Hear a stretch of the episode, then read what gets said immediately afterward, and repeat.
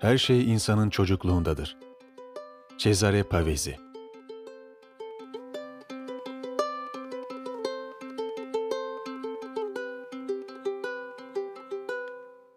Zaferin tadını çıkarabilmemiz için ölülerin dirilmesi, yaşlıların gençleşmesi, uzaktaki dostlarımızın dönmesi gerekir.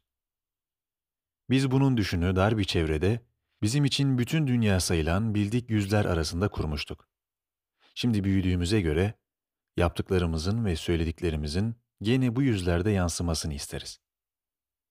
Oysa onlar yaşlanmış, ölmüş, kayıplara karışmışlardır. Bir daha dönmemecesine.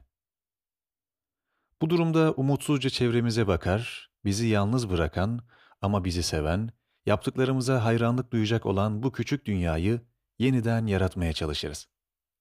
Ama böyle bir dünya yoktur artık.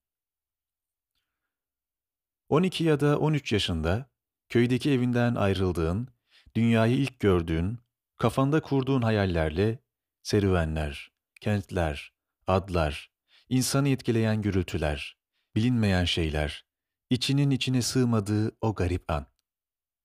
O kentlerin, serüvenlerin, nazların ve bilinmeyen dünyaların arasından geçerek o ayrılış anının senin için gelecekte ne kadar zengin olduğunu anlamanı sağlayacak uzun bir yolculuğun başladığını ve ayrılırken geriye bakıldığında dünyadan çok köyünle dolu olduğunu biliniyordun.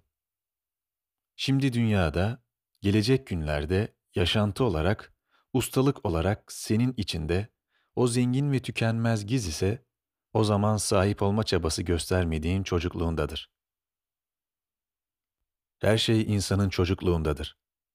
O anda şaşırtıcı bir irkilti gibi duyulan geleceğin büyüleyici niteliği bile.